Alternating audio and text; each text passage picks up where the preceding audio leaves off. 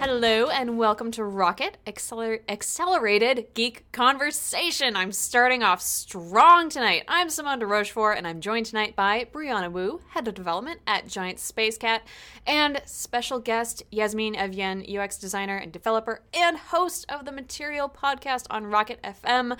Unfortunately, Rocket FM. Rocket FM. Jesus. Yes. yes. Uh, yeah, sorry. We're rebranding the whole network. It's going to be named after our show. so I had this great idea this week. I was going to myself, what would I have to do to get Stephen and Myke to name rename Relay FM to Brelay FM for my birthday, just for one day to just change the logo. Change think I could everything. Make that happen?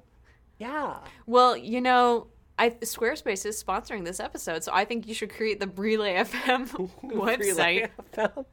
You're missing out on an that. opportunity here if you don't. That's that's true. Before we get to the show, um, Christina Warren is dead. Yes, she has left us. I'm afraid us. to announce, or at least we can't confirm she's still alive because she hasn't pinged me back on Facebook. we don't know what did it. Messenger when I pinged her 30 seconds Yeah. ago. Was it the the GOP debate that did her in? Was it the horrible illness? Was yeah. it the Apple TV, the pathogens in the Apple TV, which we all know are there? That's true. The That's question true. remains. We don't know. Christina Warren dead at I don't know 26, 27. Yeah, yeah. Next week. Yeah, Christina is unfortunately sick tonight, but we are very happy to have Yasmin on, replacing her, being being our Christina. I'm I'm excited because you know you cover too much Apple love and you need some Android and Google love in your life, so I'm happy to give that to you. Those are fighting words, and we're gonna fight. Where are you? Where do you live? I'm on my Yeah, way. I- Everywhere and everywhere. I actually feel like we don't cover Apple very much on the show, to be honest uh, with you. I mean, I feel like we, we really do spread it equally across all the ecosystems. I- and I, I yeah. Respectfully disagree. Actually, yeah, you're lighted. well, Okay, you're li- okay. I did listen to the latest episode, and it was a lot of androids. I was like, darn it, I really can't use that against them. Like, we knew we knew that Christina would get sick, and that you would be the one to replace her. So we were like, okay, we got to step it up. Android we're gonna talk about Android for a little bit. do I do like it how you know we got on the we have a Wikipedia page now, and uh, it was Apple Podcasts uh, technology, and I was like, hey, there is one Google and Android podcast there. You know, represent Google. so I asked our listeners uh, to to change it, and they did. So That's so sweet. Excellent. Excellent. so, what I would love for Rocket listeners to do is, you know, if you do have a Wikipedia account, is please go look at that page and, you know, add to it. Add Rocket, you know, like link it over to my Wikipedia page. Like, you know, like let's build this page up. That would be really awesome. I'd love for people out there to do that with accurate information. I have to say, like uh, this year, uh, my husband had his uh, his Wikipedia page defaced, and they changed it from you know Frank Wu is a four time Hugo Award winner, you know PhD in bacterial genetics, blah blah blah blah blah, and they just changed it to Brianna Wu is a beep. Wow. and deleted everything else there except for that, which I appreciated the conciseness of that. He had all the information you need to know about Frank Wu. You know, Brie, you know, you, sh- Yeah? you really shouldn't be upset because usually it's always uh, the wife that's known as, you know, it would be like Frank's wife, Brie, you know, but, right. but but you really should be happy because Frank is now being recognized as Brie's uh, husband. So That's true. That's it's true. it's kind of a win for you. It We've is, won feminism is. now. That's incredible. I can't believe it. Yes, it's great. It's all over. I, I defeated patriarchy. Do you? So when when does your crown for being queen of feminism come in the mail? Like who who actually takes care of organizing these you know these things? Uh, I think what happens now is all the other feminists like have a Highlander style match across all space and time, and then that figures it out. So, God, I wish someone had mentioned that Yeah. before. I'm not ready for that. Yeah, you should get ready, Simone. Let's talk about the Nexus. Let's talk about the Nexus. I want to talk about how on the Relay FM Wikipedia page, notice I said Relay and not Rocket, uh, they capitalized the D into Rochefort in the, the red link that does not lead to a Wikipedia page for me since I don't have one yet. So, you know, If anyone, but they do it right in the description of the show. So you know the D is lowercase. Just just FYI, everyone, it's fine. Don't worry about it. Anyway, so we wanted to talk today about the Nexus 6P phone, which is the first Nexus phone that's made by Huawei, um, the Chinese manufacturer, and so it's being considered is considered so far the best Nexus in terms of hardware, and The Verge called it a beautiful object. It's made of metal. It is, by all accounts, lovely to hold, and it has 32 gigabytes as the base storage model. Everyone, cheer and wave your pom poms if you have them. Yeah. I know you have them Can I? Yeah, go on. Can I say something about this phone? It is so sexy. It is so unbelievably sexy. You know, I have a, a Nexus Six at home. It was the uh, you know the first uh, Android phone that I ever played with, and you know I got it, and I'm like, wow, this is a really really good phone. Um, I just wish the build quality were a little bit better. And then I saw the the Nexus Six P, and it is so sexy. And Yasmin, like you have one, right? It's uh, it hasn't arrived yet, but Oh. I did order a uh, Nexus 6P in uh, frost, the white color, and I saw some pictures and some videos, and it just yeah, you're right, it's hot. Like it Yeah. is an awesome. I can't wait for it, for it to arrive. Um, it has an AMOLED display, which is you know, once you check out an AMOLED display, like you really can't go back to LCD. The colors are just awesome. And so, um, so I currently have the Moto X 2014 edition, and that one's AMOLED. And uh, I got to borrow uh, Russell's Moto uh, X 2015 edition, and that one they chose to go with an LCD screen. And I was comparing both of them, and I was like, man, I really just love AMOLED. So I, I think I'm just going to be an AMOLED, uh, you know, device woman. Use that to guide all your future purchases. yeah, yeah. You know, I You're do like, like, to "Hmm, say which though, one has as that someone is someone that works with color a lot all day long, like looking at light structures and 3D scenes and like balancing it out. Um, you know, I, I agree with you because I've seen AMOLED displays and I'll compare it to other displays. And I think one of my criticisms for it is, you know, the reason it looks better to a lot of people is perfectly unmysterious. It's because they pump up the saturation so much. And you know one of the first things i do when i get an image and i want to you know make it look more appealing is to um, you know basically pump up that saturation.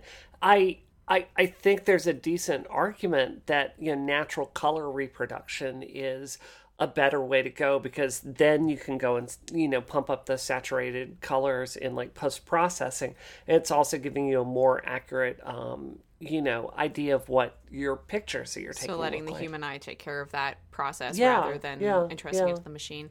That's yeah You know what? I don't want to see real life, Brie. I want to see saturated. I relate to that. I have to say, I was in the Verge's article or review of it. They have a side by side with a picture from the iPhone 6s, and it's of this red Mini Cooper. And the red from the six, the Nexus 6P, is so rich and like mm-hmm. dark and beautiful, and it made me bite my finger. Sadly, but I mean, I love the camera on the iPhone 6s. It's fantastic, but I am, I'm, I'm a slut for saturation. That's all I'm gonna say. about that. i love you so much. The truth is Rushmore. out. the truth is out there Christine would be so proud of me.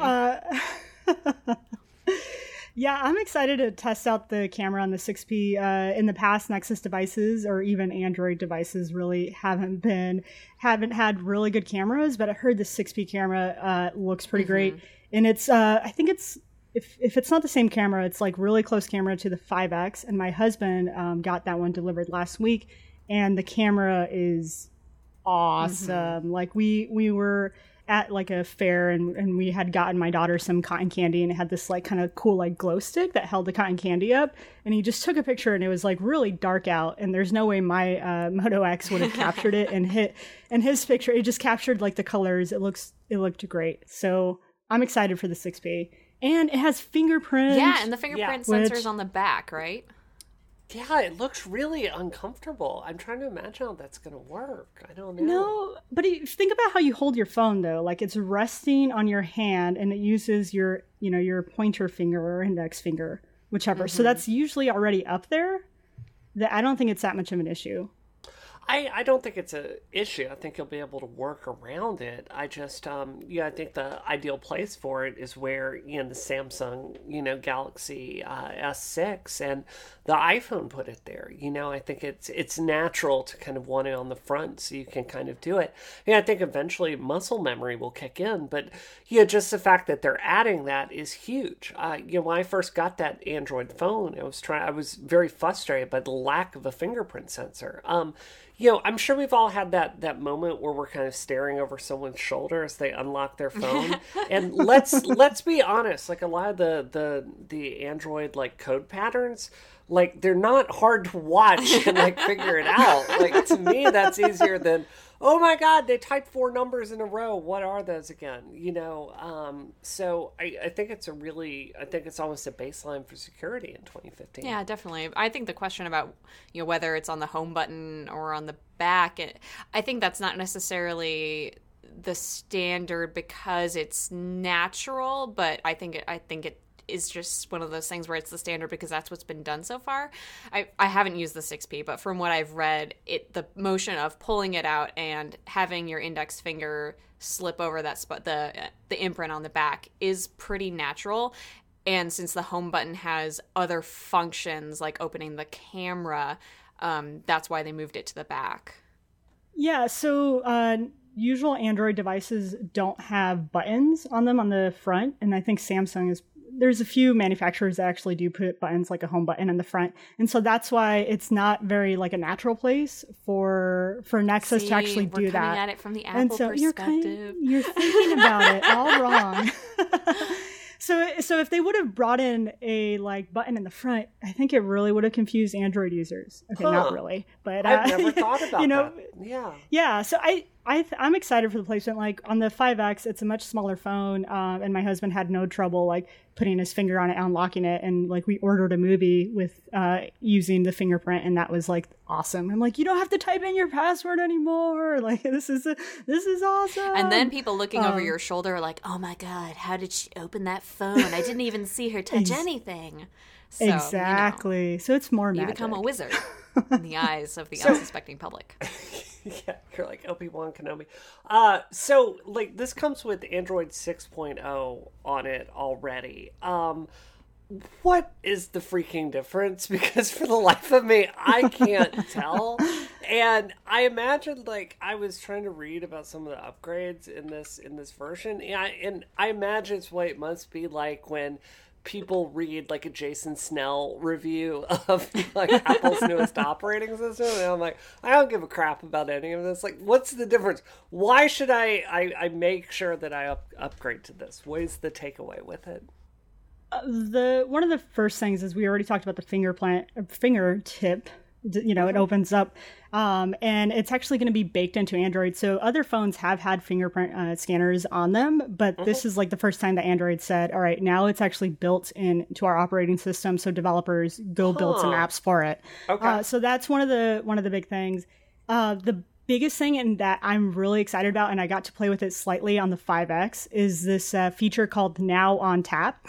And so, say, uh, say, Brie, when we were scheduling this call, and you were like, "Hey, tonight, can we record at this time?" Um, and you sent me that in like a chat or whatever. I hold down the the home button, or you know, not the actual home button, but the home button, and it, it like scans my screen, and it would pick up all that information and conversation that we had, and it will give me um, information like, "Hey, would you act like to add this as a calendar calendar event?" Now, say if brie you were like, "Hey, let's go grab lunch tomorrow at your favorite place, which is." um What's that? Shake Shack. Okay. so Shake Shack. So if, if I was visiting Brie and she goes, "Hey, Yasmin, let's go lunch tomorrow, 12 p.m. at Shake Shack," Shake uh, Shack. you know, it would. I would hold it down and it would automatically like add that as a. Cal- it would give me an option to add that as a calendar, so I don't have to go into my calendar app and type in Shake Shack with Brie at 12 p.m. tomorrow. Like it just picks up that information. Now that does scare some people. Is Android and Google like always scanning my screen? No, it's only activated when you like hold down and press it, and it activates the now on top tap feature. So those things, like that's what I'm mostly really excited about, just because I've been wanting a feature like that forever. There's so many times where you're just texting a friend and you set a you know a lunch, and you're like, I need to get that on my calendar, but now I don't want to go into my calendar You app. put it off and you put it off, and then it comes back to bite you. Then you forget, My life. In summary. and and then you're drinking a beer all by yourself because your friend never came. I guess for me, it's like, yeah, I know that feature exists, but because I'm so new to the Android ecosystem, you know, I want to be clear, I've liked my phone, but there are times like I'm I'm surfing and I'm like, where's the back button? And I'm like, there's no back button on screen. What? And then I'm like, woo! ah, ah, ah," and then I'm like, I'm like, I'm like, it's like I'm trying to. Like, where am I supposed to do? And then I remember, oh, there's a back button if I just tap down here next to the home button. And it's like this whole paradigm. It's blowing my mind. like, I can use some of the most complicated 3D software on the planet, no problem. But this Android stuff, that is I feel the same way, and like I know mentally, I know this is this is a wonderful OS. It makes sense for people. People use it all the time, and they love it. And my brain is just like, I don't want to understand the new paradigms. and but yeah, it's so interesting how I don't. We get so locked into these courses once we understand how a machine works. I don't know. I don't know. I feel like yeah, I think if you if like you if you're an Apple user and you come to Android, something is going to see some foreign. But that's also so Yeah. true with like if you're an Android user and you go to Apple and you're like, I just want to share things to each other. Why can't I? Why can't this app talk to this app? I just need to get my PDF. It would out. probably be better for us to like switch back and forth to keep our brains fresh and active. Give them yeah, some it'd be like batting right and left. I'm ambidextrous in terms of OS. Ambidextrous. Oh, no. No. Oh, where where's Christina to help me keep this this show on track? I'm on fire Without tonight. Christina here, it's anarchy. anarchy. All right. Well, I uh, I don't know. It looks like a really good phone. Um, I'm probably gonna end up buying one at some point. Do Uh, it. you know, I'm I'm I'm sold on it. I mean, I really Yeah. see the value of Android, and um, you know, here at GSX, uh, you know, I've talked about it on Rocket, but we've been we've been experimenting with Android development. Uh, currently, you know, we're we're working with uh, Gear VR, and that's very neatly tied into Unreal, which we kind of specialize in. So, um, you know, I'm not going to say like we're going both feet forward into Android uh, at our studio, but you know, we we really realize this is is part of our future, and um, you know, I will always prefer my iPhone personally, but uh, it's a good operating system. No, Brie, especially if you, you know, I know you're uh, in development of Cupcake Crisis, and Mm-hmm. that's uh, targeted for young uh, kids to kind of get them into engineering, and especially particular girls. Um, and I think for for kids, you know, buying being able to like Android devices and tablets are just so much more affordable. And if you were able to bring those games to Android, um, you know, I, I think it opens it up to a lot more uh, users.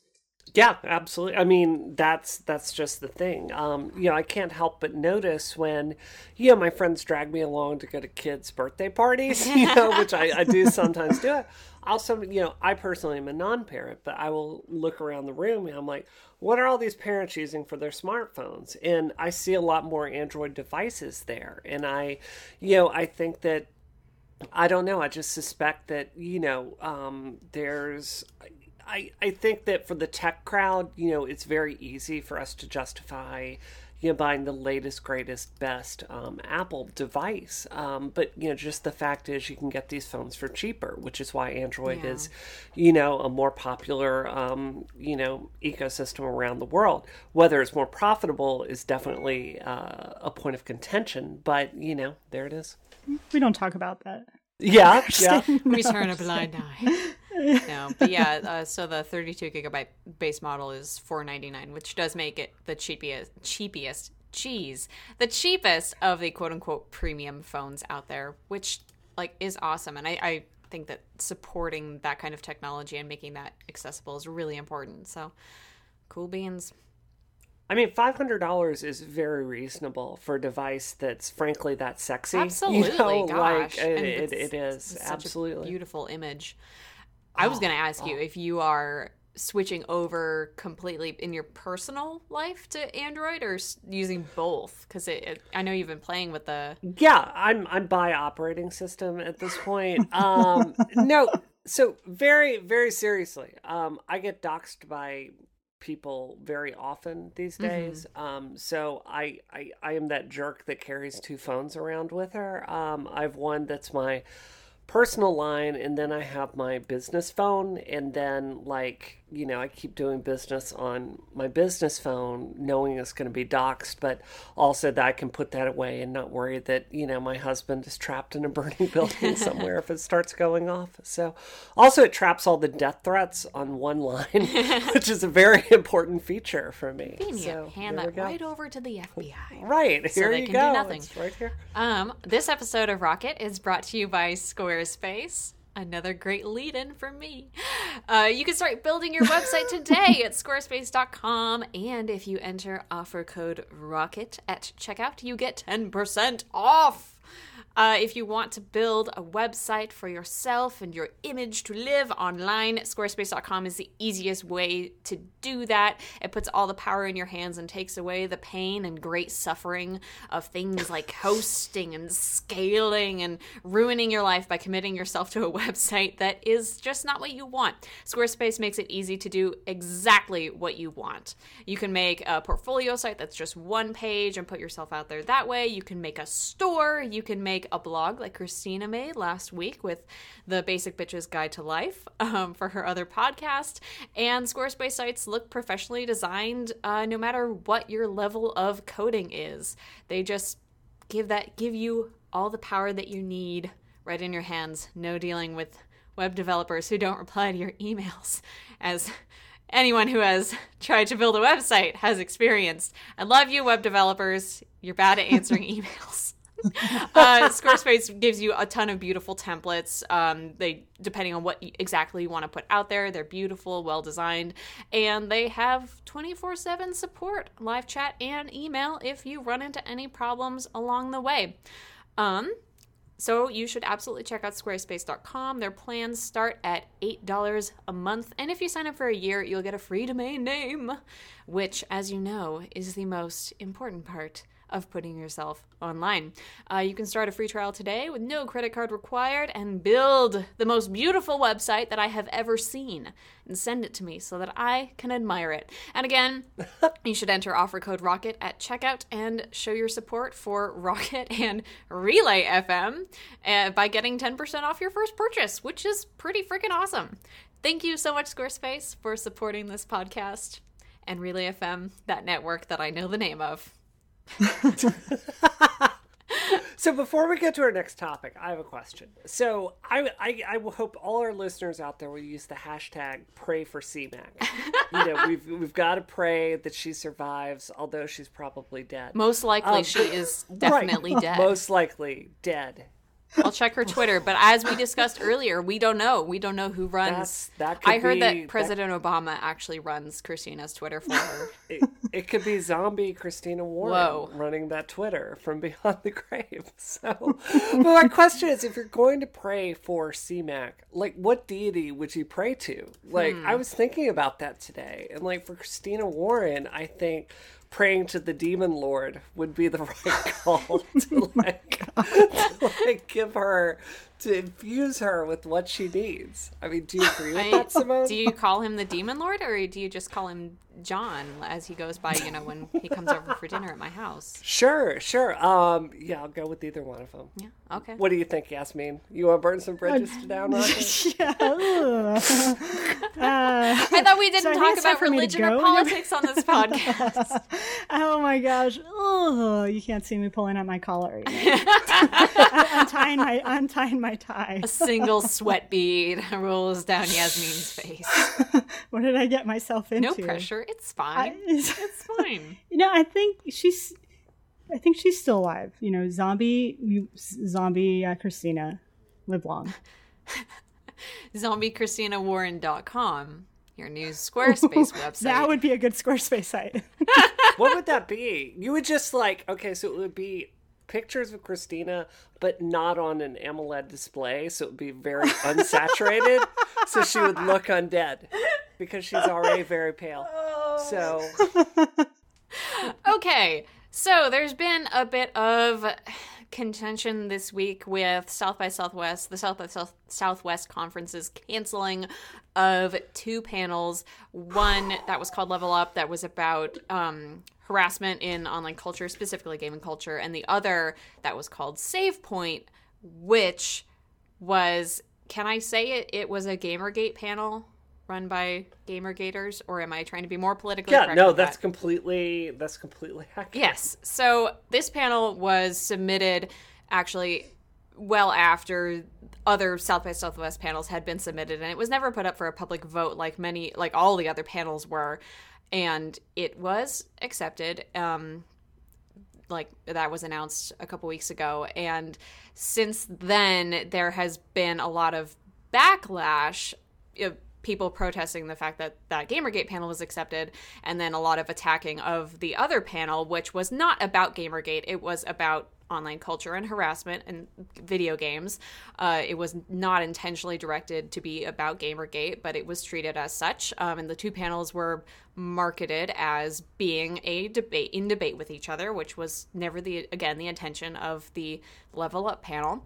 And South by Southwest response to the drama and the threats that occurred because of these announcements was to cancel both panels. And Brianna, I imagine you have a lot to say about this. Uh, you posted a great write up from Arthur Chu on the Daily Beast about just summarizing the whole debacle from beginning to end. And he was involved in another panel that did not get accepted, but was also about online. Actually, it was accepted. It was accepted? And, Oh, I understood that it wasn't. My no, bad. the the public is completely wrong about this, and you know, I'm I'm to be honest, I'm very frustrated about this, which is why I wanted to talk about this today. So, um, you know, uh, I I would rather be talking about anything else today. Something I've really made an effort to do in my career is move away from Gamergate. I don't want to be a feminist critic. I don't want to be Anita Sarkeesian. I am an engineer and I want to develop stuff and I want to build my company. That is my dream, right? I stood up to Gamergate because I had to. So I am very frustrated to have spent the last two days when we're in crunch for Revolution 60 trying to get it out the door.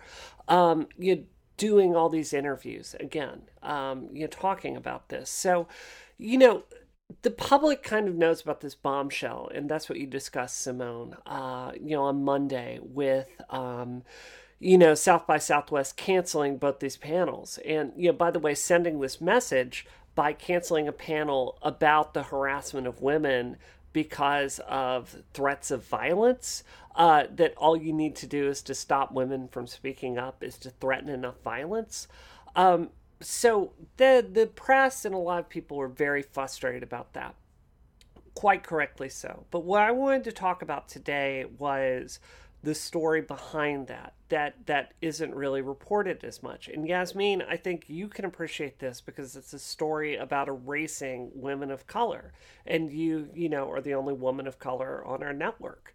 Um, so what happened is there were two panels primarily about harassment uh, that were being submitted South by Southwest. There was, um, you know, Randi Harper, Katherine Cross, and Caroline Sinders' panel, and there was uh, one I submitted with uh, Shireen Mitchell, and you know, Arthur Chu was also on that. And what we were doing is Shireen has, you know, we're friends, and we did a wildly successful panel, BlogHer, that talked a lot about how women of color experience different kinds of harassment than white women do, frankly.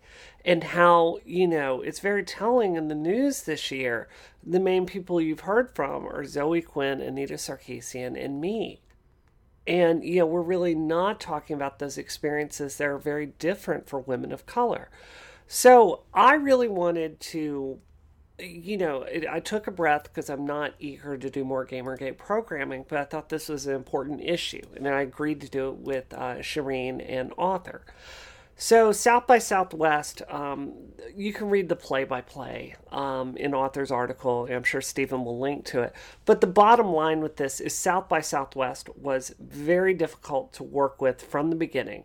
They were putting every single woman working on the programming into a situation where we were being bombarded with harassment.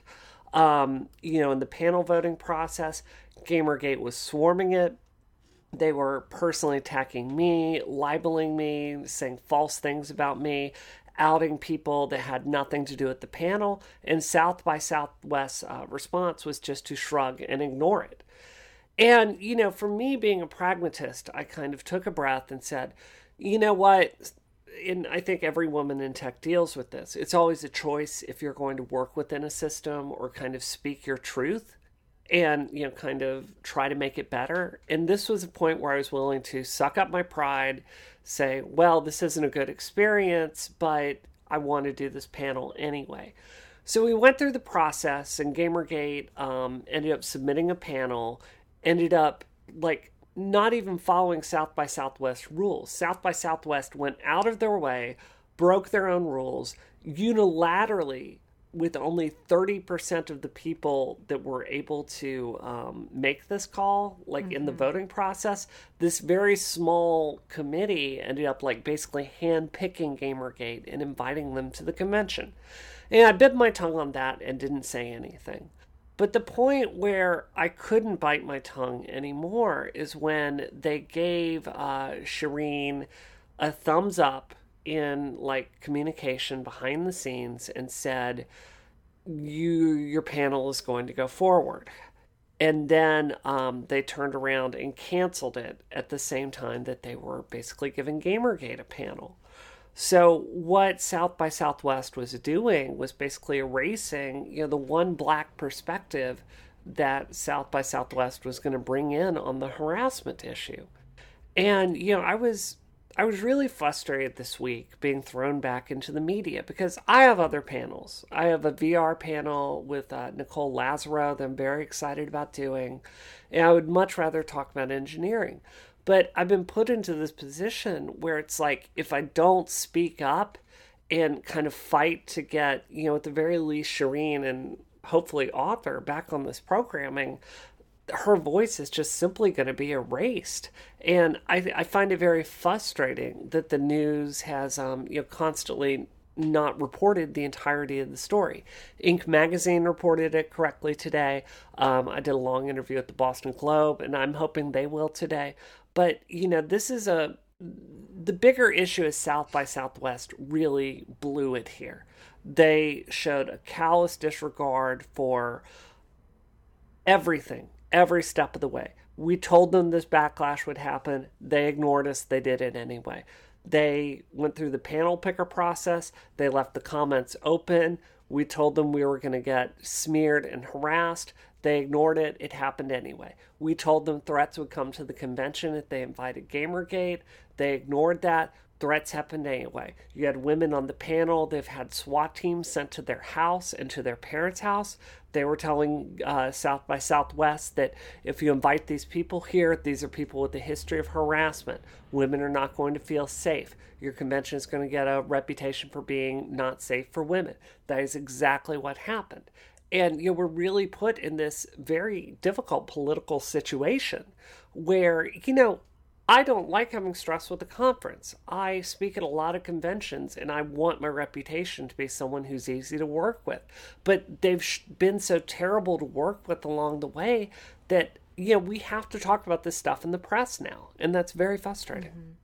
It seems like not only did they either not get the memo or blatantly disregard what's been happening to women and people, women of color over the last year, year and a half, but then also really tried to position it as a draw for people coming to the convention that there would be quote unquote mm-hmm. a dialogue, which yep. is a not what people signed on to do, b just really callous to to do to the people who have been discussing this and having to live with the backlash that comes from being a woman, being a woman of color in online communities, and that's really ew, crabby. Yeah, yeah. I mean, you know, that's exactly what it is. I think it's very, very, very telling that for South by Southwest, you know, throwing me and Shireen and Randi and Katherine Cross and Caroline and to a lesser extent Arthur Chu, though he doesn't get attacked the same way we do because he's a dude. I think throwing all of us into the maw of harassment is absolutely fine.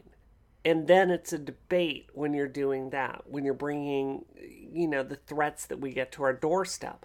But then the instant that South by Southwest is in the public spotlight and they're getting some critique and some obloquy, you know, I had conversations with them this week and they're like, oh, this has been just a really terrible week. This has been one of the hardest weeks of my life. And I'm like, yeah, you can't take it. Like, you can put us in that situation, but when it happens to you, then you start to get it. I can absolutely and, see how that would be very grating after having gone yeah, through the public voting process yeah, it was very very frustrating. So yeah, you know, I'm, you know, I'm surprised yeah. you had uh, direct communication with them, and you you've you've been through this, and you said, hey, like these are some steps that you can be taking to help yeah. prevent this. And yes, no one listened. Um, they didn't yeah, just that's... not listen to me. They didn't listen to Caroline. They didn't listen to anyone involved with this. Shireen sent tons of emails to them that just were completely ignored. So mm. it's been a real wreck.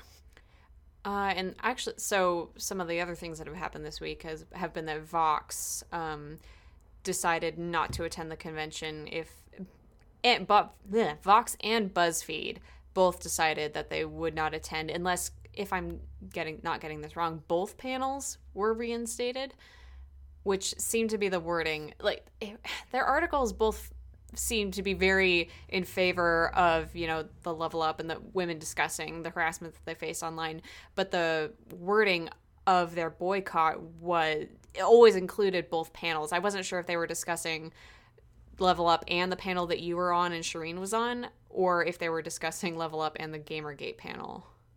I, you know, this is the point where I may or may not know the truth of that statement, but you know, it kind of involves betraying private conversation. Okay, so I don't, I don't feel, I, I, I understand why the public is confused about that. And you know, Stephen, please leave this in. You know, I understand why the public is confused about that.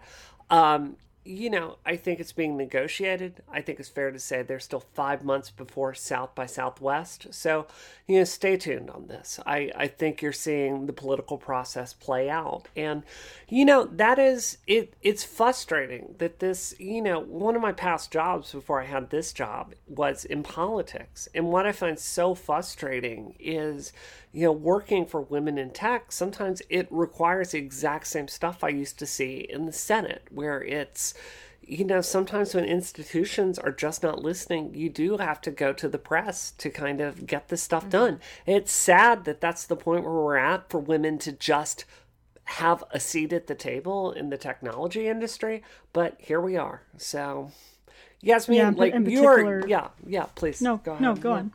I was going to ask. I'll start. Yes, I mean for you, um, you know, you are a woman of color on Relay. I mean, how do you feel about some of these dynamics that really, you know, I've been talking about that haven't been in the press so much? Right. I think you know having women in tech is is like a big push. Like, yes, let's get more women in tech, and you know, they're you know with Relay getting more women to be a part of the network um, is all really great. But then there comes a moment when you have to realize like getting women in tech doesn't solve everything because it's generally just white women um, and getting you know people of color i'm and women of color to be in the you know the tech fields like that is its own big hurdle you know it's uh it's it's so many levels uh, to it. You know i was at a panel and there was uh, two white women and one uh, woman of color, and they were talking about being a woman in tech. And uh, you know, the the two uh, white women had a really awesome experience from their perspective, like getting into tech. One of them said, "Yeah, you know, it was actually pretty easy, so I don't even see it as an issue," which was uh, which was really unfortunate because I'm sitting here going, "You're talking to a bunch of women in tech who."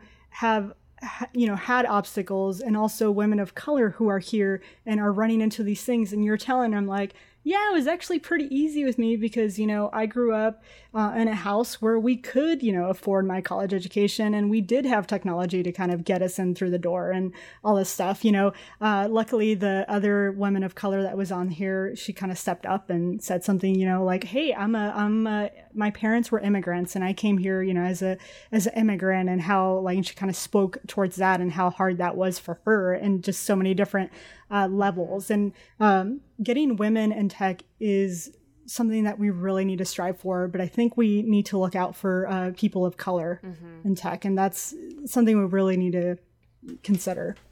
Can Can I tell you a quick story? Something that has really raised my consciousness on this because, like, you know, Shireen has shared with me some of her experiences, and I've had some horrible, horrible stuff done to me this year. I think when most people think about the worst of harassment, they think about Brianna Wu. I've had pictures of me mutilated dogs sent to me after my, my very beloved dog Crash died this year.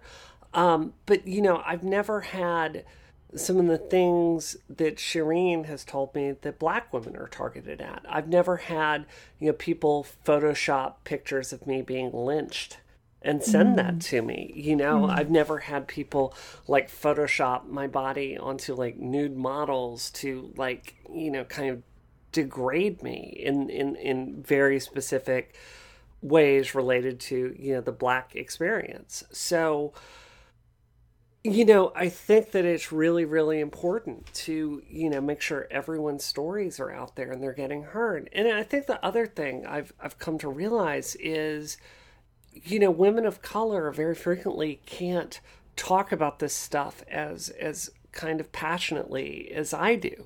You know, I think that because they're held to frankly racist standards, I think that, you know, it's I think that it's kind of I think you get punished if you're a woman of color and you're super outspoken. I mean, would you agree with that, Yasmin? Yeah, I mean, it's like I said, being a woman has its own struggle. Now add color to that, and that's yeah. another level that you have to deal with. Yeah. Um, so it's definitely is a struggle, and even you know, um, I, I, think even my experience being a Latina is even different experience from what a, a black uh, woman of color would experience and what they go through. Um, yeah, and I think every everyone's voices um, need to be heard. Yeah, and so when you get that dynamic in a public voting situation like it was with the South by Southwest panels, obviously the deck is stacked against a panel like the one that had the Shireen on it. And I, it's just really important. I, I think as someone who is organizing events like this, who values diversity and who, who has a reputation like South by Southwest has slash had, it's important to I know.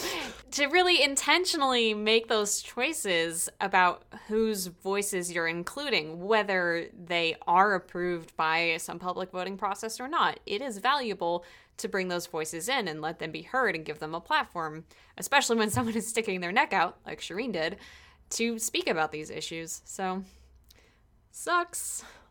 Yep Yep. Let's move on to yeah. something happier. this episode of Rocket is brought to you by Smile and PDF Pen 7 for the Mac. PDF Pen is the ultimate all purpose PDF editor, and Smile offers 10 great excellent tutorials from the very talented Mr. David Sparks. Uh, these videos are around two to four minutes long, and they teach you all about how PDF Pen 7 will change your freaking life by letting you apply markup, annotate, add signatures to PDFs, fill in PDF forms. Uh, you can use iCloud and Dropbox to sync your PDFs with PDF Pen for iPad and iPhone. You can use it to touch up images, perform OCR to convert scanned documents to usable text that you can edit, uh, and you can correct and redact text. It is text. It is awesome. It's what we've all wanted to be able to do to PDFs ever since their their sad Whoa. birth. Um, what, what, PDFs are you viewing? I, I have a difficult relationship with PDFs. But these courses will help you understand all of the awesome things you can do with PDF Pen. Um, and there are additional courses to highlight how you can use PDF Pen Pro 7 to do just freaking awesome things. Uh, Brianna, I know you use the PDF Pen. I do. I do. In fact, uh, I was gasping earlier in the episode, and you all were like, and you just like took a beat and kept talking. And the reason I gasped is because a really major game title just came over to me to get an advanced copy of that I'm super psyched about. And I'm gonna have to use PDF Pen to send back a um, an NDA on that. So You Yeah, too can use about that. PDF Pen to sign NDAs and get copies of AAA games before their release, if you know those things are being offered to you. Um, yeah. What about you, Yasmin? Yeah, I I do have PDF Pen on my Mac, and it lets me do things that I've, like you said, always wanted to do to PDFs. Treat them how they deserve to be treated. Use PDF Pen 7. Uh, if you want learn want to hmm, if you want to learn more about it, you can visit smilesoftware.com slash rocket. Uh, if you um wow. I know we're not live, so my, my mouth is like, you know what? I'm Are you- gonna, like, are you drunk tonight, I'm not Are drunk. you I'm sitting Wait, at both Okay. of you aren't drunk? okay, Yeah, I thought you yeah. said this was like a drinking podcast. Yeah. I'm just I'm just kidding. We've had our moments. We don't go back to that place. Um Yes. So PDF Pen 7 and PDF Pen Pro 7 are the PDF editing apps for Mac. Uh, you should absolutely check them out. Again, that is smilesoftware.com slash rocket. And thank you so, so much for sponsoring this episode of Rocket and Relay FM. Simone, was there a moment in life that you just embraced your capacity to make it weird? was there a moment that you, you realized this is your thing and you like you looked out over the Tatooine twin suns and you and you, you just embraced your destiny. I destiny? felt my destiny. I felt it and I I yeah, you know, I've always I've always been blessed with this ability to uh to to make it weird. Make it weird. Yeah. I love it. It's your most endearing feature. yeah, it wasn't until Like, this we're year that we put a name to it. Make it weird. Yeah. Um, and all thanks to that strange bear comic. But uh, See, that's what I'm talking about. the important thing just is that I make yeah. people laugh. Awkwardly, or you know, if they think it's funny. Well, you know, way, I've always laughing. thought it was genuine laughter, but I I'm now worried about it. So if I become less weird in the future, we'll No, we'll all never shed a tear for the Simone If- who was. If anything, with CMAC dead, you're gonna have to step up your weirdness. So yeah, get to it. Get I'm to just it. gonna have to swear more. Then I'll be on the CMAC level. Yep. Pray to the demon lord. Um, so the New York Times is actually going to be with its November 7th issue shipping out a ton of Google Cardboard like the the Google Cardboard headsets to physical New York Times subscribers. And Wired did a write up of this. Um and I kind of wanted to talk about it a bit because last week we talked about Gear VR and Google Cardboard came up briefly. Uh, they haven't really followed the same path that other uh, VR headsets have gone down. And Brianna, I believe you said that you feel like they're not a competitor to you. And I definitely Nope. agree with that, um, unless you're about to contradict me. No, no, no. All right, cool. So, but then this, I read this article and I thought it was really interesting because it kind of highlighted for me a path that Google Cardboard could take and perhaps a path that Google is intentionally taking with Google Cardboard to not pit it against, you know, your Oculus Rifts, your HTC Vives, even necessarily your Gear VRs, where they are working with New York Times. They created a short film about um, child war refugees that will be viewable through a New York Times VR app with Google Cardboard, which is why they're shipping out all these headsets. And they're also working to produce a couple other short films with them. One is coming out in December, another one is coming out in 2016. And I was just kind of thinking about the way the the things that Google Cardboard has done so far, like being present in classrooms, um, providing virtual field trips for free to teachers, um, and working with the New York Times to create these VR experiences, which will also um, be free through the New York Times VR app. So if you have uh, Google Cardboard right now, I believe you'll be able to see that short film on November 3rd when the app goes live. And it seems to me like Google is genuinely not putting itself in competition with Oculus and HTC Vive. They're very they're producing these experiences that are grounded not necessarily in fantastical virtual reality, but in helping people explore our own planet and educate themselves. So I thought that I wanted to talk to you a bit about that, Brianna, and you, Yasmin. Um, what you think about this approach and whether maybe we will see Google Cardboard continue to thrive in the VR market, just not in the same way that other virtual reality headsets are doing. Yeah, I think the reason I love Cardboard so much is that regardless if you have an iOS device or an Android device, you can have these uh, virtual reality experiences. Like you can just buy a piece of cardboard and it's not that expensive and you plop your phone in it and then you're already immersed into this experience like all you need all you need is the phone uh, the app one of the vr apps and the google cardboard and you're set and you know i heard your conversation about um, the gear vr and i was so excited to try it out until i realized I need to have a Samsung device in order to actually get, you know, apps onto my phone and for it to interact with the Gear VR. And I'm an Android user and I don't have a Samsung device. I'm like, you're alienating me. Whereas, you know, Google Cardboard, they're like, whoever, it doesn't matter. As long as you have this app, you can get this experience. And I think partnering up with a lot of companies uh, like this to provide news stories is a really uh, smart idea um, so I actually saw one. ABC News created this uh, VR like inside Syria, um, and so I downloaded the app and I put it on my phone and I got my cardboard out and I was just experiencing Syria from you know the, the reporter's perspective, and it was so cool. So they have like a reporter, and you're in the middle of something, and he's explaining like this is uh, you know this building and yada yada, and you're and while he's talking, you can look around and see the context of where you are, and it brings news stories to life. You are able to understand what every, you know what it is everything is in context to each other. And it just brings you um, into that reality. So I I'm I'm excited to watch this uh, displaced uh, documentary. Mm-hmm. Yeah, it's just such.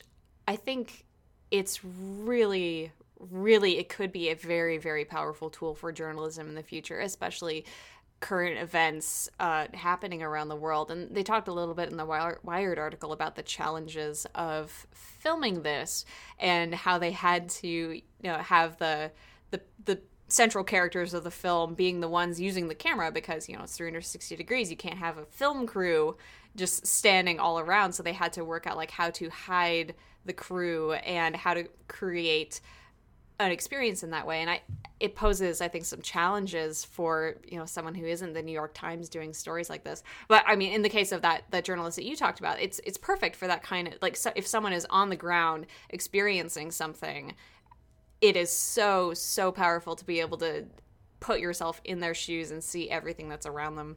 And Brianna, I know you're really invested in empathic experiences with VR. Absolutely. Um, Absolutely. I feel like this kind of relates to that, not necessarily in the way where it's communicating with a computer, but communicate seeing through a person's eyes, no matter where they are. Oh, absolutely. Why was it Oculus Connect a, a few weeks ago? Um, you know, it's a, a, complete mistake to assume most of the people working and investing in VR and AR are are game developers. That's just not true. I met as many filmmakers as I, I did game developers. So, um, yeah, we're absolutely going to see film in in these kind of experiences. Uh, Yasmin, I want to push back a little bit on on what on what you said. No, no, we could we no, can no, respectfully I know disagree. We, I know we disagree well, on this. I, I think it's. I, I think it comes down to like a, a difference in priority because for me, Google Cardboard solves the most obvious problem, which is butts and seats. You know, like um, someone was talking to me the other day at Oculus Connect, and this is a long-time, very famous developer, and she's like, "Look, you know, we're still shipping stuff for the PS3." Because there are that many install units out there. If you want to figure out getting VR and AR experiences out to the consumer, this ain't hard. This is like, how are we going to get you know headsets and gear into the hands of consumers how are we going to do it seriously And Google Cardboard is the quickest, fastest, easiest answer for that. Because you're right, Yasmin, like most people, they don't want to think about, oh, I've got the Nexus 6 and not the 6P. Oh, I've got the Samsung Galaxy 4. You know, like they don't want to think about that. They just want to experience it. I I so I understand where you're coming from. I have to push back on a lot of different things with that though. So in some ways like putting a smartphone in a in a Google Cardboard and like you know splitting the stereoscopic effect and like having the kind of you know, motion sensor in there kind of roughly track head movement that's an easy problem. That is a really basic problem the really challenging stuff in VR, the stuff that we had the best minds in the entire world trying to figure it out, is how do we use this stuff without throwing up when we're doing it because it makes us sick when we're moving. And you know, like um, you know, the sensor that tracks your head in your phone, like this is designed to figure out if your phone is held straight up or horizontally. And yeah, it does a really decent job considering it's not made for that. But, you know, like we have people they're trying to figure out, like, okay, let me optimize the draw calls for things in the center of the screen so we can update the frame rate there and have it worse around the periphery because any lag, any lag, any lag, any lag at all is a one-way tri- ticket to you know Pukeville. vomit town yeah pukeville you know so i understand there's this like oh, this is a cool experience. But getting something that is really bring the promise of this to life, um, you know, we've got to figure out the controller problem. The biggest feature of the Gear VR is it's not really, well, it's the goggles, which you can focus. So if you're wearing glasses or not, it will put it in, into focus for you, which is a very important feature. It's also the interface on the side of it where you can tap and swipe and go backwards so you know like i under and i'm happy for this to get out there to kind of get the public interested in this but i have to be straight. Like it feels like a gimmick and it's the most new york times thing in the entire world to do this. And you know like great more power to them. I was reading about the technical production of this film. It's amazing. Be prepared to see a whole lot more films like that but you know, this is just part of the solution. It's not the solution. Does that make sense? Yeah, I I definitely No, yeah. I like I yeah, there's this is just like a step in that direction, right? VR mm-hmm. is so new. Um but I think because it is so new, I as just like a random person I'm not gonna spend a hundred dollars on a Gear VR set. I mean, that's really not that much, and a if I and a Samsung device. Like if I already have a Samsung device, yeah, a hundred dollars to go spend on a Gear Gear VR, like that's not that bad. I can do that. Uh, but I think this is at least opening the door for people to get a taste of that experience. That's my feeling exactly. Like if we want people are even for for news you know especially for news almost people are not going to buy a device just so they can be immersed 360 degrees in their news stories. But by seeding this out i think they really are opening the door for people to try VR even though you know Google Cardboard has been around for a while. You probably could have tried you could have tried it by now definitely had you cared. But this is giving people a reason to think about VR in a way that ties into current events and ties into things that people who aren't keyed into this high tech stuff will care about. And so I think that that's really important. And I, I do still think that despite the fact that cardboard doesn't doesn't solve the puking problem, um, it does. I mean, the things that they've done in classrooms, like I said, I think are really important. And as far as I know, Google's the only company that is trying to put free VR in classrooms and design experiences around that and let teachers design lessons based on that with the Google Explorers program. Um, I should check the name of that. Yeah. Yeah, I believe that's correct. Cool. Yeah, they uh, they even uh, partnered up with ViewMaster. So you, I don't know if you remember what ViewMaster Oh, was. yes, I like, do. it's- yes. Okay. so of course uh, everyone remembers ViewMaster. It's that you know that red device that you would put disk in, and you would see kind of 3D and experience, and you would get to see new images. Well, they partnered up with uh, Google to create a Google Cardboard device that looks kind of like the old ViewMaster. Um, and then they also sell apps and, and games. Uh, yeah, I would call more apps and, and games that you can buy like a pack, like you can buy a space pack. So then your kid puts on this Google Cardboard uh, ViewMaster um, headset and they get to explore space and there's like different interactions and it's a learning and it's also, you know, enjoyable because there's audio and video. And so I, I think they're, they're, I think it's a step in the future um, for this the the one drawback is like listen i am a huge android nerd and like i want to get my daughter this viewmaster um, thing but when do i ever have my phone like available for me to give up and give to my daughter to put into that headset right? Like the last thing i want to do is give my daughter my phone. Yeah. um, and you know sure maybe in the future there, i think there's going to be a lot more phones that people have that they can just like oh the old device you know i have a new device and this is my old device go ahead and put that in the vr and you can use it. Um, but i i don't know I, I don't know if they're going to you know launch kind of like a like a kid's phone where it's like a really budget phone that it can almost like a tablet that you can use for these things I'm trying to imagine what a budget budget Android phone would be like. hey, you know, a Moto Moto E and Moto G, those are Yeah. pretty awesome phones, and you know, Yeah. for cheap. So All right. You know, all I, it's really like I tried to get snarky with you, and you just were nice to me right back. laying it down, real talk. but yeah, like I mean, like I bring said, on, the- Oh, sorry. like I said at the top of the section, I think it is it's almost unfair to compare Google Cardboard to other VR just because it does not seem to they're not even they're not compete they're not using like the same revenue models. They're not really putting themselves on the same playing field.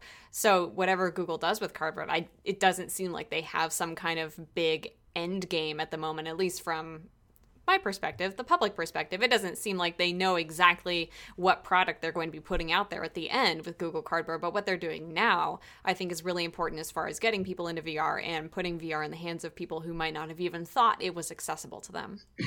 Yeah, I I think the maybe one of like a an once it gets to an affordable stage, a VR headset that you actually don't need to put your phone in, that it already has that built in, um, is going to be so much more enjoyable because you know you put your phone in one of those things and you're like using all this uh, your battery, Yeah, yeah. which uh, you, That that's is a a big problem. problem with phones already. So yeah, it's it's. I think it's the future. It's not there yet. It's getting there. Um, and uh, who knows? Maybe Google will surprise us in a couple of years. Yeah. They will. They will. Awesome. Awesome. So, what are you up to this week, Brianna Wu? I hope I'm not doing any more press tomorrow. I've got to talk to Fortune after I get off uh, this podcast tonight. Um, I'm hoping I get to not keep dealing with the South by Southwest Circus, and I get to work on shipping Rev 60 and getting that off. Um, we're also working on a bunch of uh we're we're actually I had a call this afternoon with um a financial analyst. And um I have to say like we're working on getting together a business case for women in VR looking at what the market cap is going to be looking at what you know it's feasible to say the uh the percentage of women users are going to be. And um you know we're going to produce some media about this and do a big uh you know press blitz on it. Because I think um what we're seeing right now that's very frustrating is we're basically seeing um you know, the video game industry mirrored again. So, you know, the video game industry comes out and it starts with women being interested with being game developers in like the the Pong era, right? And then uh, Atari kind of makes this choice to kind of gear more male in the character design, which is something Nintendo kind of ran with, specifically marketing to boys. And then, you know, now we have an industry 30 years later that kind of is not super welcoming to women. So, what we're trying to do in the VR industry is a bunch of us that are, um, you know, kind of power players behind the scenes that don't want to see history repeated. We are um, really working together to, you know, bring a press push to, you know, raise issues of what women are doing in this field, to make sure we're represented on corporate speaking, to make sure we're fairly represented when, you know, pitching for venture capital. And you know, we're really trying to change this perception around because right now, um, you know, there's a conference going on in two weeks. It's VR intelligence, and go look at the lineup, and it is overwhelmingly, overwhelmingly, overwhelmingly dudes. I think it's 36 men and one woman speaking. And, you know, I just don't want to repeat that for the industry. So we're working on changing that. Dang, good on you. Yep, that's what I do. I get stuff done. Yasmin, what about you? I think I'm gonna have like a coffee tomorrow, a cold brew cup of coffee. You're not changing the world? uh, actually, I, I actually this is uh, my second week at a nonprofit that tries to end poverty. So you know what? I guess I am changing the world. You are changing the world. That is excellent. But How are you changing coffee. poverty? I I'm going to continue being a selfish millennial um, for the foreseeable future. Uh, I'm just I'm trying to finish a writing project before October so that I can before October ends, I should say, so that I can start a new one in November for National Novel Writing Month, or rather finish an old one in November. I don't even know what I'm writing anymore. Um, and I am loving Assassin's Creed Syndicate. So Simone, I took your word for it, and I played it for two hours tonight. And you are right. Uh, Evie is completely awesome, and I love it when her her cane turns into like the stabbing weapon. Yeah, like stab a dude in the neck, like stab, stab. It's so- stab. like so oh, it's satisfying. so Should someone go You check just- on Frank right now? Frank is fine. He's fine. Frank, please tell us you're okay. Is he with Christina now? yeah. Oh my gosh. Yeah. So my biggest, the biggest exciting thing that, uh, the best thing about Assassin's Creed Syndicate, I keep almost saying Unity. The best thing about Syndicate for me so far is just how funny Jacob and Evie were because the trailers were all, you know, so like intense, grim, dark, and I should be used to that. I've played Assassin's Creed games before. I watch those trailers incessantly. But then the game starts and they're charming and they're bantering and they have sibling rivalry. I was literally just like cackling and curled up in a ball, shrieking like I do when I love things as I was playing it with my tendonitis hands. Um, it is fantastic. My review will be going up uh, probably tomorrow on Remeshed. Uh, I just I, I love it. I love it so much more than I ever dared to dream. My my expectations are always really low with Assassin's Creed games. Um, but they again sat down and said, "What can we do to make Simone de Rochefort happy? Uh, let's make two beautiful twins with great banter, and then introduce some more hot assassins, and then." So far, so far in my playthrough, not treat the trans character like crap. So they did that. So far, so far. I'm, you know, I'm holding my breath for the end of the game because never, never trust anyone. Um, but I, I just, I'm really liking it, and it's wonderful. So you know, I will never not be I, upset. I'm enjoying it so far. I'm enjoying Yay! it. So I'm far. glad, glad I could change like your a- life. like I may not be saving the world, but I sure have changed Yes. the life of Brianna. Oh, oh, oh! What like- did you say? What did you say? Did you say is that like a video game or something? I, I did. I was teasing you. Oh, here we go. I can put two two together. I'm Do you assuming not it's a like game video you play. games? Are you not a gamer? I, I'm a mobile gamer, you know. Heck yeah, you are a gamer. Yeah, you know the last console we bought was like a Wii when my husband and I got married, and like we were that we were like, let's go to Costco and buy a Wii, and we did. That is awesome. That was a good Yeah, console. yeah. Have you ever played Revolution 60? Of yeah, Brie, I like beta tested your phone. Oh, or that's your, your right, you game. did. Wait, you You know did. whatever. I, yeah, I yeah. actually got like a get out of jail card for that, so you owe me. I do. I do. I owe you a lot. We had a lot of beta testers. I just have Uh-huh. to No. You're I just see how it one is. I'm You were my special. small favorite. You were my Uh-huh. You know, no, Yeah. whatever. You know, whatever, Brie. So before we end the show, we have to just close by talking about app.net. We we have to talk about this because we oh no! Now met see, this on is that- You're gonna get some hate mail now. Why? Why? I, well, I don't know what you're gonna say. I I'm going to say I fondly remember app.net, and I think it's amazing how many current like uh, major players on the tech scene came out of app.net. You know, me, you, uh, Anna Tarkov has her own show. Jessica Dennis does. Steve, is over yeah. here on Relay. Um, you know, like all the like it's amazing how many people took that experience. So app.net for people that don't know was this paid Twitter where you had fifty dollars and then you could pay to tweet and it was awesome and I don't know. Like that's where we first became friends. So- It's like the first LO. the first what? LO. Hello? Oh right, right, right, right, right. Oh god. Oh.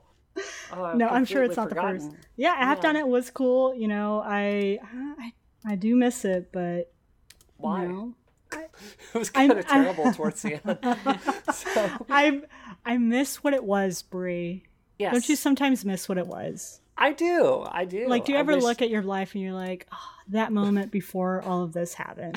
Yeah, boy, I boy, that was great. I could walk down the street and people would leave me alone. and no one was threatening to murder me. I should laugh. Uh, that was amazing. Wow, that was a golden period of my time, What- period of my it- life. Come to think of it, It is surprising what, like you mentioned, what came out of the app.net community. A lot of awesome people came out of there. Simone, uh, um, why weren't you there? Come on. Uh, It I a was app.net busy being a fetus. It was a good time in my life. I missed that time too. Everything Yeah, was so simple.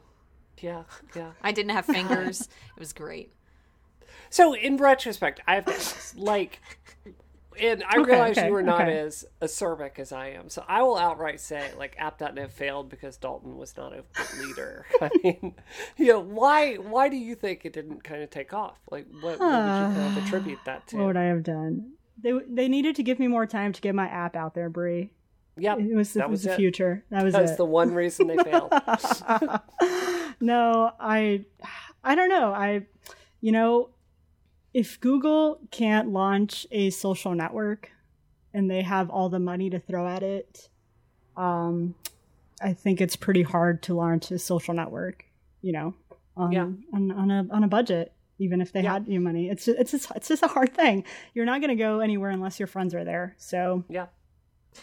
I, I think I think they could have had a better marketing budget. I think that would have helped it a lot. And um, I don't know. I think maybe uh, the name was- should have changed. the name should have changed. It sounded like utility, and yeah, they should have. Um, you know, they had this fantasy that people were going to you know build clients, and you know when Felix couldn't make um, a living, you know the Yeah. engineer behind Felix couldn't make a living. That should be a like red alarm bells for them that like this idea they have is not going to work. And you know, I think it's it's something a moment I think about a lot as a leader because I think there is there's certainly staying the course, right? Like there is being brave, being certain in your decisions, and I think there is ignoring all data and like proceeding ahead when everyone around you is telling you your course is wrong. Right. Um, and you know, I think that's what app.net did. And you know, I have to say, I mean, something I think about a lot with Dalton is especially being on the venture capital scene is, you know, Dalton, I feel is someone that was rewarded by the venture capital system by some of the most powerful venture capitalists in tech because you go to a party with him, you look at him, he looks like he fits this model. He's a really hot, you know, 20 something dude that, you know, came out of the Ivy Leagues and just fits this model. And I think it's really telling that, you know, he couldn't, as we said in the South, you know, lead a turd through a goose. You know, so it's it's it's it's a moment I it it's true. it's a moment I think a lot about. It's like, well, if you know this person was able to, you know, get what was it, three million dollars, you know, I believe that I will be able to be successful in this field too, because I am certain that I can run a company at least that well. So I don't know. Um, it's I don't know. Yeah, there's I- a- I'm- there's yeah. definitely a lot of things that go into a product or anything um, and i think most importantly is having a spokesperson that people can look to uh, Yep. to lead the company and Yep. you know like i I know Brie, and when Brie calls me and says Yasmin or messages me is like Yasmin, you we need to get on a call. I answer the phone because I know whatever Brie is going to say that it's going to be good. So, well, uh, okay, you know, maybe we can argue about that. But I, I know to pick up the phone. And so I think leaders and companies like they need to have someone that you can believe in and say, like, yeah. whatever they're going forward on, I want to be a part of because it's going to be the future.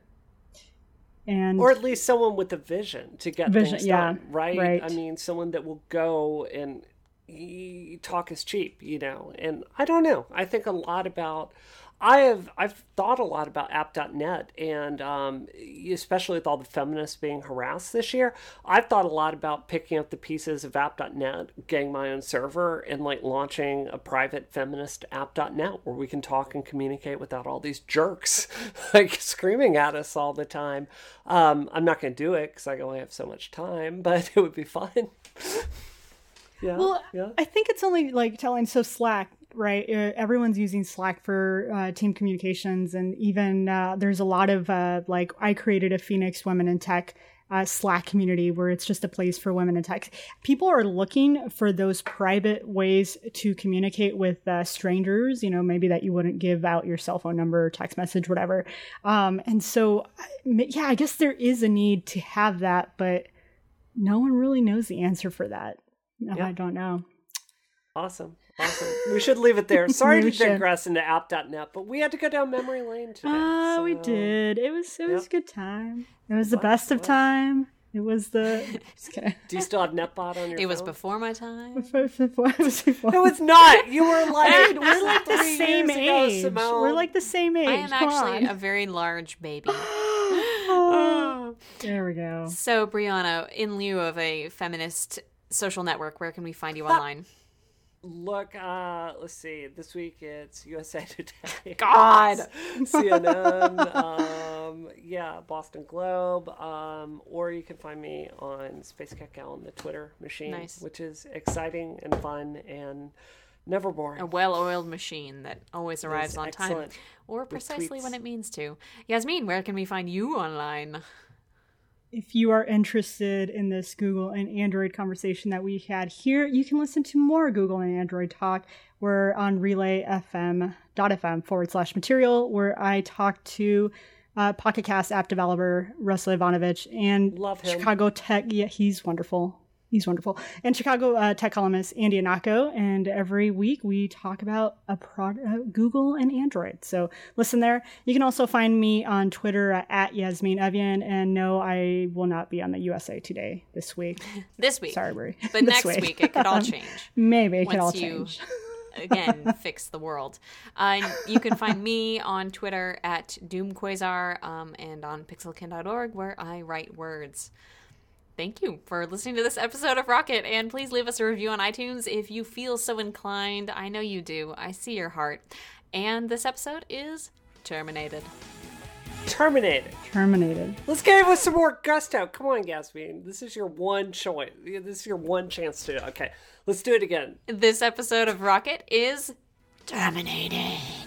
Boom! Terminated. Terminated.